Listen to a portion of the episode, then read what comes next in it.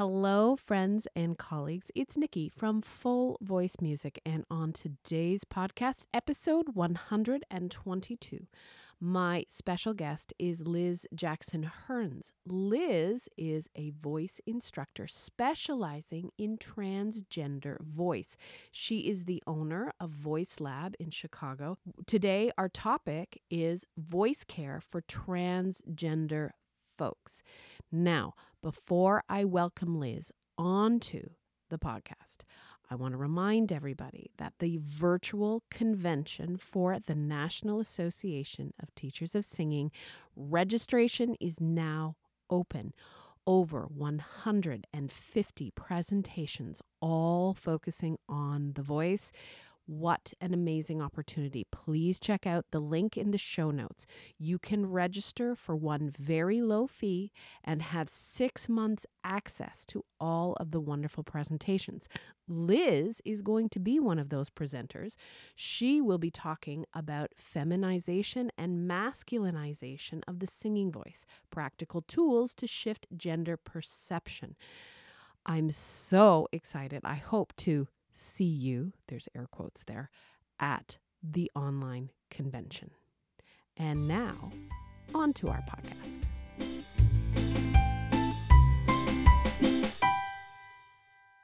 Welcome to the podcast, Liz Jackson Hearns. Thank you so much for being here. How are you? I'm great. Thank you for having me. I'm very excited. Well, and I also want to let our, our listeners know because they can't see, but we also have a special guest. We have Robin, who is, and, and Liz is, is, is holding Robin, trying to get him to fall asleep as she talks to me. So, welcome to the podcast, Robin. He says thank you. so today we have a very important um, topic. We are talking about voice care for our transgender and gender nonconforming students. And Liz, you are one of our industry's experts on this. I'm so thrilled to have you here. Before we dive into this topic, would you be so kind to give everybody a background, your background, how you got started in voice, and then how you found yourself working with the transgender community? Sure. Um, so I'm. Hmm, how did I get started in voice? I started teaching voice in college uh, during undergrad voice work, and um, kept teaching through graduate school. I have always been kind of a science minded person. When I was in undergrad, my intention was actually to go into genetics instead of music. Oh, wow. Um, so, uh, so I'm super uh, passionate about blending science and art. My uh, senior thesis in college was on synesthesia, which is a very, very cool um, uh, phenomenon. And then um, through graduate school, the grad school that I picked actually, um, I picked because it had one of the stronger pedagogy programs in Chicago and was able to combine my love of um, anatomy and physiology and biomechanics and psychology and blah blah blah blah blah wow, yeah. uh, with with voice stuff there. Um, which uh, bridged into my work uh, with gender and voice. Um, at the time that I uh, met my first uh, tr- out trans student, I was teaching at like a mom and pop shop in one of the neighborhoods in Chicago, and there was um, a student there who had been taking violin lessons for a while, and once he started on testosterone, his joints got kind of swollen and sore, um, so he couldn't play very well, but wanted to continue his music study. And the person at the counter, who I happen to now be married to, uh, suggested uh, that he try a voice lesson with me, um, knowing that I uh, am, you know, uh, super interested in exploring different ways of using the voice and very passionate about promoting good voice health. So, um, Das, who wrote the foreword to the Singing Teacher's Guide to Transgender Voices, was my first trans out to trans student, and he was very generous with me. And we spent many, many hours at Starbucks talking about gender. He's also a philosophy professor and an author about gender himself. Um, and he was very generous with his knowledge and wisdom and asked me a lot of really hard questions. And it was very um, productive uh, and challenging because I think, um, you know, until we are faced with big issues like gender, we kind of take it for granted. Um, after uh, having worked with Das for a few months, I had a referral from a speech pathology friend for a uh, death metal singer who had some muscle tension issues and um, started with me presenting as male and came out to me over a very long text a few months later. Um, and so we shifted our work, and she now actually is one of the other, um, I, uh, what do I want to say, pioneers of trans voice speech work by trans people. Wow. Um, she's doing very, very cool work now. Um, so that's kind of how I got started. I think, you know, at that point it became very clear that it was an underprovided, misguided, sometimes kind of service, but that the stakes are so high um, and that it could be a huge benefit and a, and a way to serve a community to bring the knowledge that I had to this group of people who who really needed some expert and loving guidance. I that I think that's just so fantastic. Now, uh, tell us about the Voice Lab. Your your big smile. Your teaching studio now specializes in serving this community. So tell us a little bit about the Voice Lab. Yeah, the Voice Lab is my first baby, I guess. um, we uh, so Voice Lab was founded in 2014. We started by renting a, a, a basement church space. Um, when uh, when the Voice Lab was founded, our intention was to serve avocational adults, like, like beginning adults. And at the same time, the word started getting around that uh, I was doing trans voice work, and so folks kept kept coming to us, and we decided to kind of lean into it, and we started more actively advertising that this was a service that we were providing. Um, my co-founder Alexandra and I, um, Alexandra Plattis Sulak, whose name I will send you if you need it, okay. um, uh, rebranded um, and created our whole new website and a whole new like mission and philosophy around um, um, providing voice services for for everyone, I guess um, to a- affirm your voice, to love your voice, no matter what it is. Um, what else? oh, so now we have, um, we're about to have, oh gosh, 19 team members. Wow. Uh, 16 teachers. Yes, yes, including me. Uh, and uh, two of those are instrumental teachers. Um, but uh, part of the onboarding process now, if you work at the Voice Lab, is to um, engage in training for transgender voice. So we use One Weird Trick, um, my second first book, one of the two books that were published around the same time, uh, as kind of a method book for uh, working with our trans speech clients. Oh, that is that's a huge team. I know. it's not overwhelming at all. It's totally fine. I have a great management team though to help to to we all work together and it's really great. Oh, I love hearing that. I love hearing that story. Um, for those of us who are still navigating this as new territory, and I'm raising my hand as one of those people, can we just talk a little bit about some of the definitions so that we can use them correctly? So, my first question, and this is for me, what is the difference between uh, transgender and gender nonconforming? They are not the same thing. So transgender, uh, transgender and gender nonconforming are both umbrella terms. Okay. Um, one kind of falls under the other, sort of. So transgender is an umbrella term. It's an adjective to describe a person whose experienced gender is not the same as the sex or gender they were assigned at birth. Not necessarily opposite, but not the same.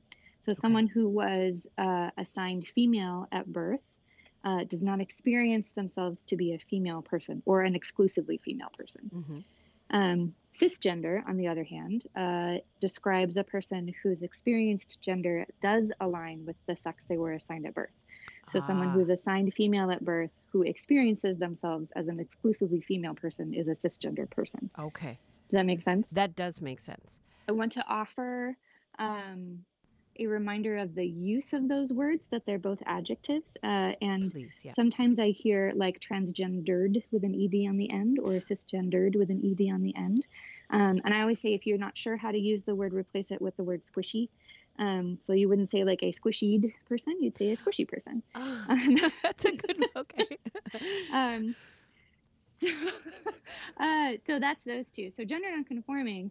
Um, I would uh, I would actually say like non-binary is probably the the bigger umbrella term. okay. Uh, non-binary describes a person who is experienced and or expressed gender is not exclusively male or exclusively female. Mm. So it could be both. It could be neither. It could be fluid. Um, gender nonconforming. Um, let's see. A caveat also is sometimes different parts and cultures within queer culture use these words differently. Mhm. Um, where I am and in the communities that I move through, gender nonconforming describes more of an expression than an identity. Um, ah, so a gender non-conforming person might be like someone who's assigned female but has really short hair and doesn't wear makeup um, and um, wears, you know, air quotes, men's clothes.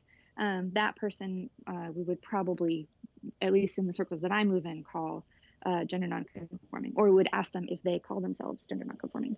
Um, is that a, does a- that make sense? yeah? That does make sense. And is that probably the best strategy? Is just ask what how they prefer and i mean that's what where we get into pronouns and which pronouns they prefer but do do you just ask them Uh, how do you what would the what would the language be there Yeah, that's a great question. And yes, always just ask.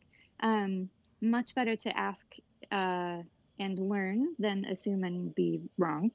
Right. Um, so conversationally, the all the language you need is what are your pronouns, um, and if the person you're talking with decides to disclose more about their experience or the way they express themselves, then that's you know their choice to do so. And um, but their story is not it doesn't belong to anyone except them and we don't you know nobody is owed anyone's story.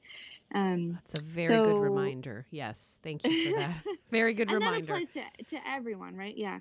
Um so if i would recommend uh, making a practice of asking for pronouns with everyone um, if you don't have your pronouns in your email signature as an example i would absolutely encourage you to put that in your email signature oh that's a good idea. so you would idea. say um, like Nikki Loney, and then underneath you'd write like pronouns.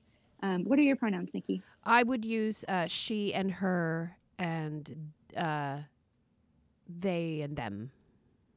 Perfect, great. Yeah. So, um, so my email signature, for example, um, has uh, she, her, or they, them. Oh, okay. So you can put both. All right. way. Oh, good. Okay. Yeah. Absolutely.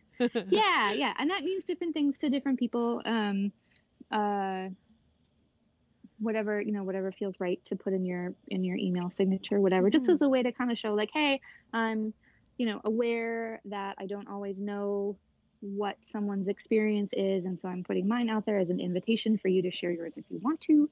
Um, and it's definitely okay, especially like in a first lesson. Um, Oh, like, hey, I'm Nikki. My pronouns are she, her, they, them. Um, what are your pronouns? Or even to put that in your intake form. We have that. That's part of our intake um, at the Voice Lab, of course. That's a very interesting and a great teacher takeaway right there with the intake forms and on our website forms. That would be a great uh, line to include. Yeah, thank you, thank you for that. I'm I'm gonna Mhm. redo some stuff when I when I finish talking to you. Um, Awesome. One of the things I wanted to talk to you about, and and I know you've mentioned a little bit, is when we're working with uh, um, transgender communities. It's not just the singing voice. You're actually helping them with speech, and is it primarily speech and then singing, or mostly speech? How how are how do you work with with people? It really depends on the person. Um, so at the Voice Lab, we have, I think, probably about a third of our overall clientele uh, would identify as uh, trans or gender diverse in some way. Um, and from there, maybe like 50 50 speech and singing. Okay. Um, what is the most beautiful thing is when someone starts their journey as a speech client and then decides to sing Mm. um, and then decides to like sign up for band camp or music theater camp uh, and then we've got them in the fold and they'll never escape I love You it. know, inviting people into our community is, is such a special, special thing. So, um, but I think uh, a lot of the skills that we use as singing teachers cross over easily into speech work. Mhm. Um, and I think singing teachers are really, really good at speech work because of the Mm-hmm. way we hear and experience other people's voices um, and can elicit uh, specific responses sometimes or, or help someone kind of relax into uh, a, a different way of making sound. One of the things that you mentioned in the pre-interview information is how how important our voice is to our identity.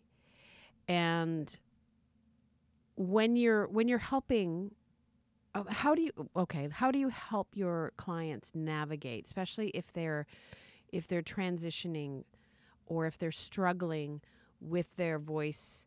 How how do you how do you create a safe space for them? That's a great question.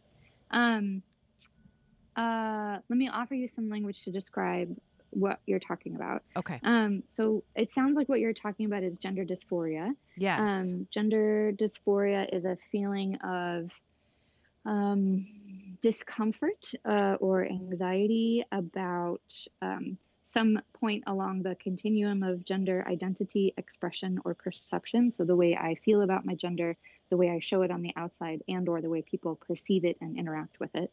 Um, so gender dysphoria about voice is usually why someone comes to uh, to seek voice care. Um, they're feeling uh, some sense of discomfort or um, incongruency or anxiety about the way their voice either feels to inhabit themselves or um, or how they're being perceived by the people around them. So the way we help uh, someone maneuver through that gender dysphoria and create a safe space is uh, many, many fold. um, I think the first thing that we do um, is, uh, you know, right from the first interaction that someone has with the voice lab, we want them to feel seen and acknowledged. And so all of our teacher bio pages have their pronouns. Um, we, you know, like I said, we ask for pronouns in the intake forms. All of our teachers and administrative staff have email or have pronouns in their email address.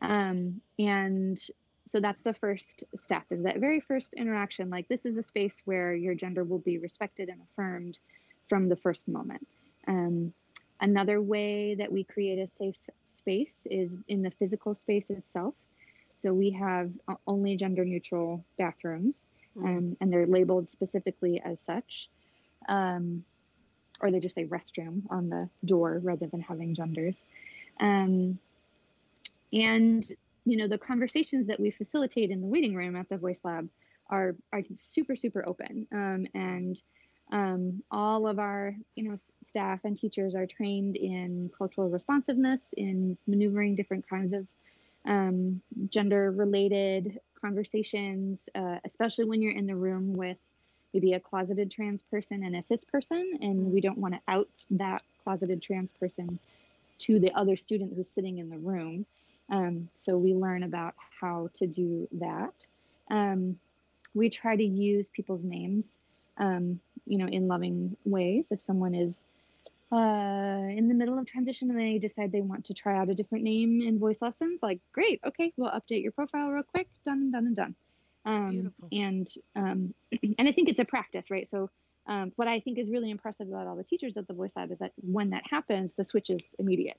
Um, and I've, I've never heard a voice teacher at the Voice Lab stumble over someone's name. Mm. Um, so that's very special.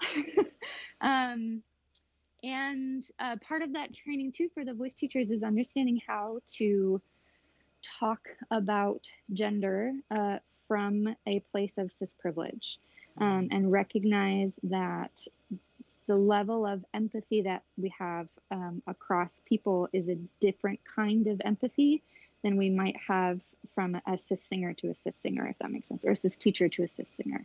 Absolutely. Um, and so we talk a lot about boundaries. We talk a lot about how to um, relate with students without uh, taking on their emotions or appropriating their emotions or their experience, um, which is a real challenge. That's a that's a skill that takes a lot of practice.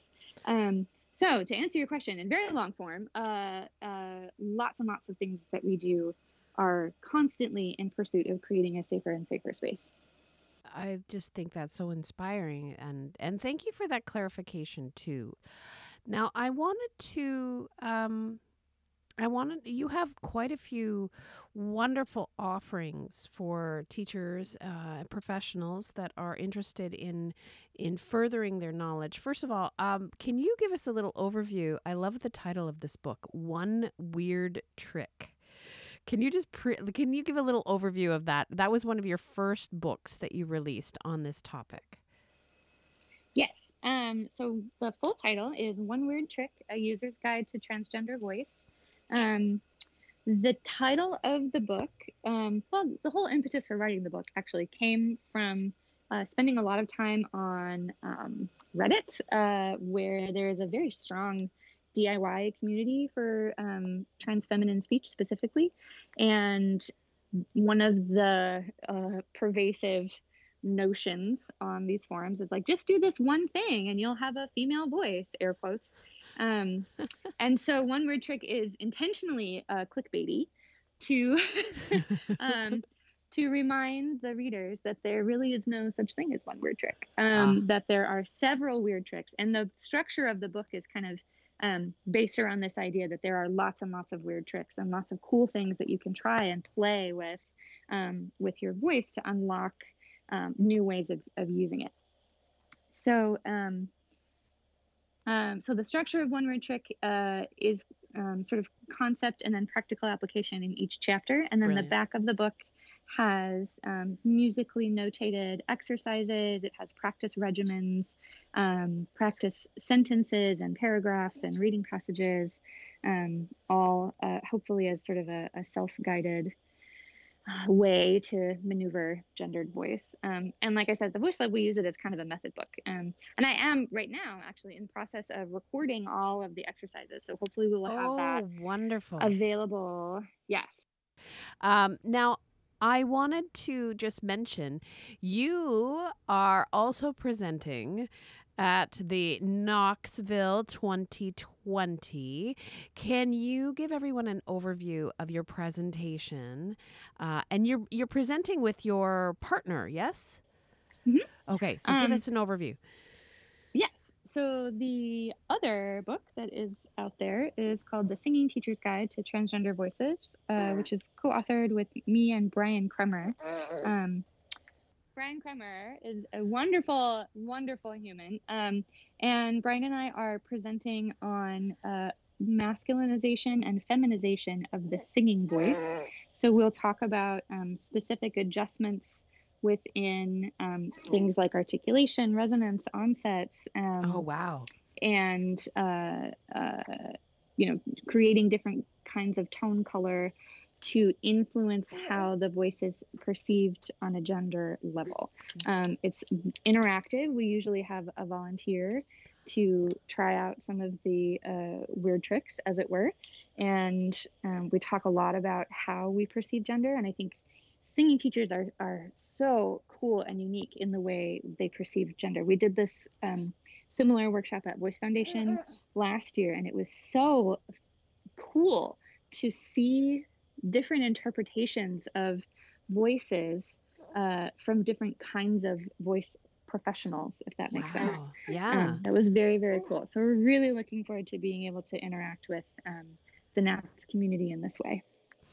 Uh, what uh, what is the date for your presentation at uh, at Knoxville? It's on Monday, okay, the 29th at 4 p.m. Beautiful. Um, I don't know what room it's in. Oh, it'll be a blast.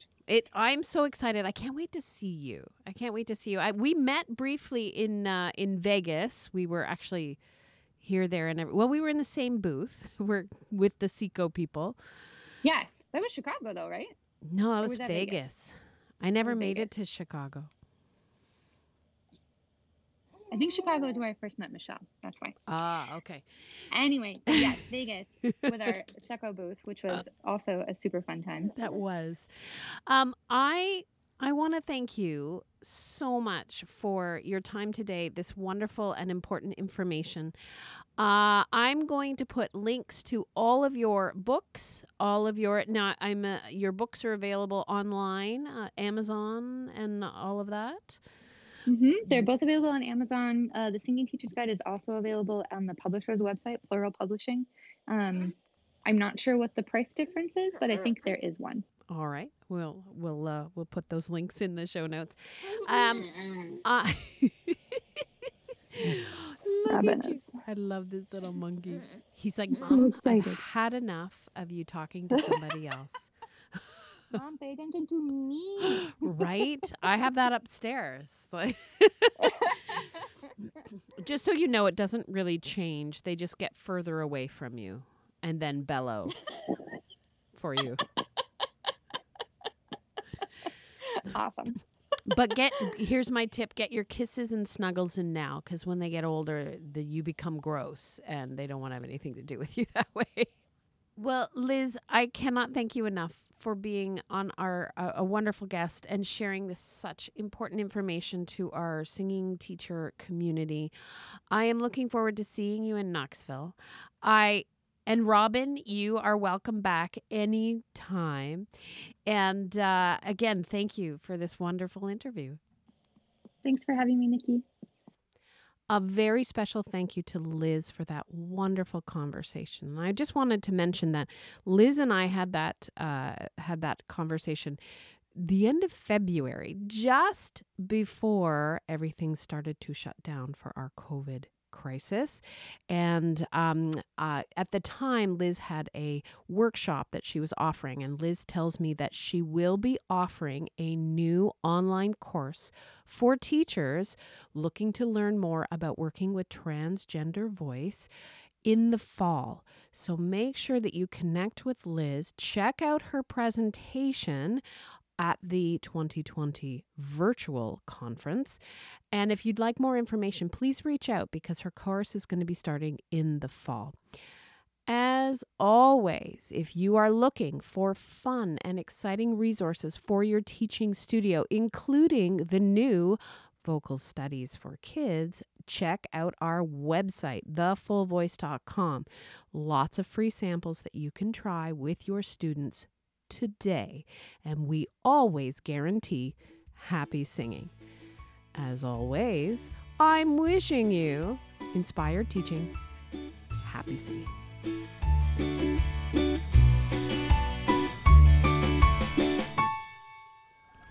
May my canoe music. Canoemusic.ca